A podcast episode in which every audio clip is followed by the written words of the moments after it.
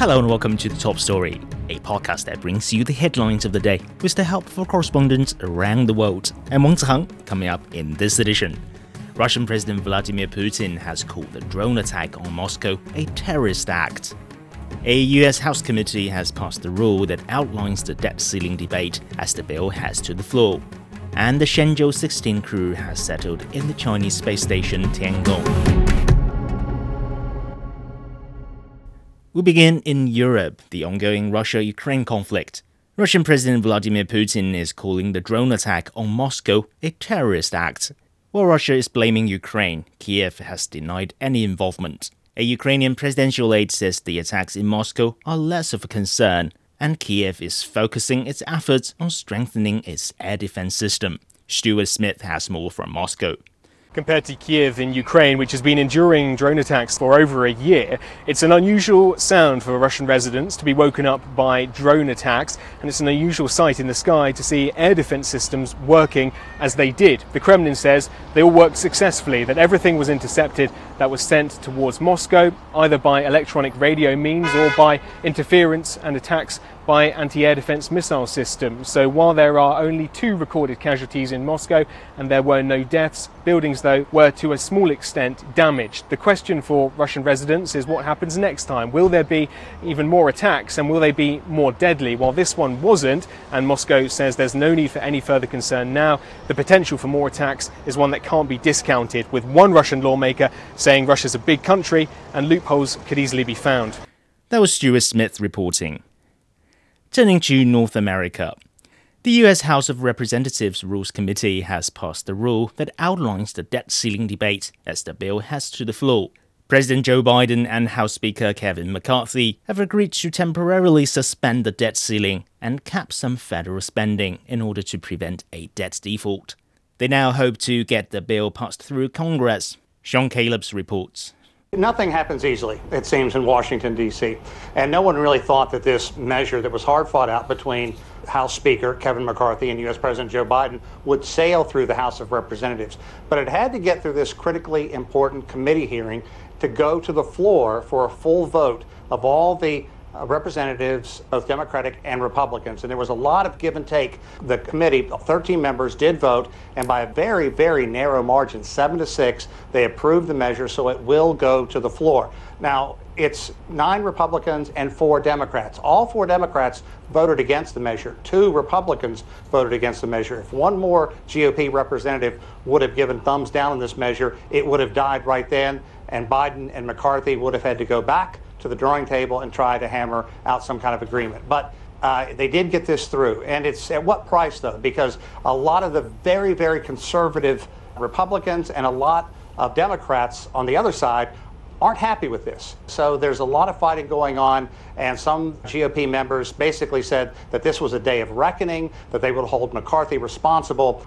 The good news for the U.S. economy and the global economy is that right now everything is on pace to go for a vote tomorrow, and we know that a lot of powerful, influential senators, both GOP and Democratic, have already said that they're behind this measure and they could support it.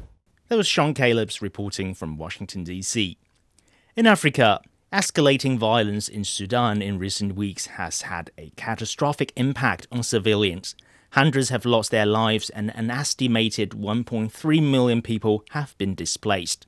Millions more are unable to access vital services. Sudan's health sector is facing mounting challenges as hospitals and infrastructures have been damaged.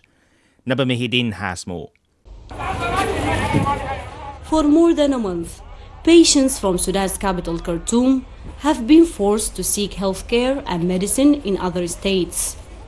Adam Abu Bakr is among those patients. He says he had to walk for days to find a hospital. I walked from Khartoum to Abu Shah to find a hospital and medicine. I suffer respiratory diseases. People have welcomed me, and I was transferred to Al Hashisa Hospital. Doctors are helping me for free, and they bought extra beds so patients can stay here. The hospital now works at maximum capacity to meet the daily needs of the increasing number of patients. Since the fighting broke out in April, the health sector has been hit hard. Over 70% of hospitals stopped operating as they were located too near to areas where fighting was taking place. The World Health Organization has confirmed that several health facilities were targeted in the ongoing fighting. The United Nations and other organizations have donated medicine and medical equipment to Sudanese hospitals, but the main challenge continues to be the delivery of aid and securing safe humanitarian corridors amid tumbling ceasefires and continued fighting. That was Naba Mihideen reporting. And finally, we come to China. Three new astronauts from the Shenzhou 16 manned mission have entered Tiangong, the official name for the Chinese space station. They've been greeted by Shenzhou 15 crew, who have been in orbit for six months. It marks the second handover since the space station went into orbit. Wu Lei spoke with Fei Junlong, commander of Shenzhou 15 crew, and Wang Xinzhe, designer of the Shenzhou manned spaceship. What an important moment in the history of China's space station. While Shenzhou 15 crew are now waiting to welcome them on the other side.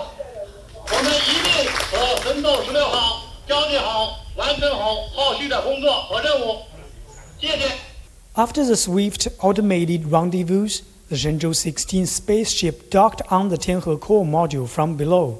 The whole space station consists of six spacecraft, including two lab modules, two manned spaceships, and the Tianhe core module and the Tianzhou 6 cargo ship.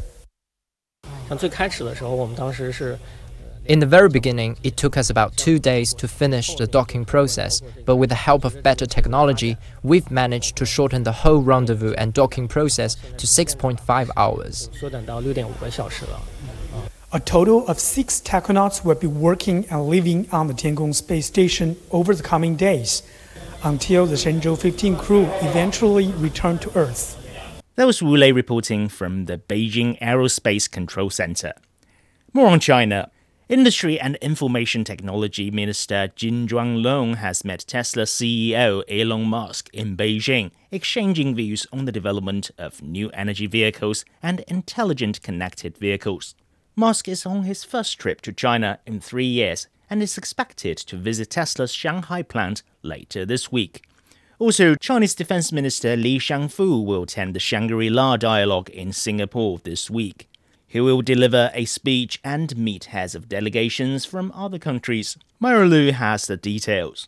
Now, it's this time of the year again. As Singapore residents already know that at the beginning of June, there will be one weekend they will experience heightened security near the famous Shangri La Hotel, as there are some high level meetings taking place there. Over the coming weekend, the lobby of the Shangri La Hotel will once again be filled with uniforms and power suits as defense ministers from around the world will coming down here uh, from 40 countries. They will be dashing between speeches and private bilateral meetings. This year, as for much of the past two decades, the summit's central focus will be the relationship between China and the United States. But this year, the interactions will be especially closely watched, giving a steady deterioration in ties since they last met in Singapore in June 2022. The U.S. now claims that China has declined its request for a meeting between the two defense ministers in Singapore. A Chinese foreign spokesperson said the U.S. should earnestly respect China's sovereignty, security, and interest concerns, immediately correct wrong practice, show sincerity, and create necessary atmosphere and conditions for dialogue and communication between Chinese and U.S. militaries. That was Myra Lu reporting in Singapore. Before we go, here's a recap of today's top stories. Russian President Vladimir Putin has called the drone attack on Moscow a terrorist act. The US House of Representatives Rules Committee has passed the rule that outlines the debt ceiling debate as the bill heads to the floor. And the Shenzhou 16 crew has entered the Chinese space station in the country's latest manned space mission. That concludes today's top story, which brings you world headlines every weekday. For more news in politics, business, sports, and culture, you can subscribe to the Beijing Hour, a one hour news magazine program. We welcome and appreciate all ratings and reviews. I'm Wang Zihang. Thank you for listening.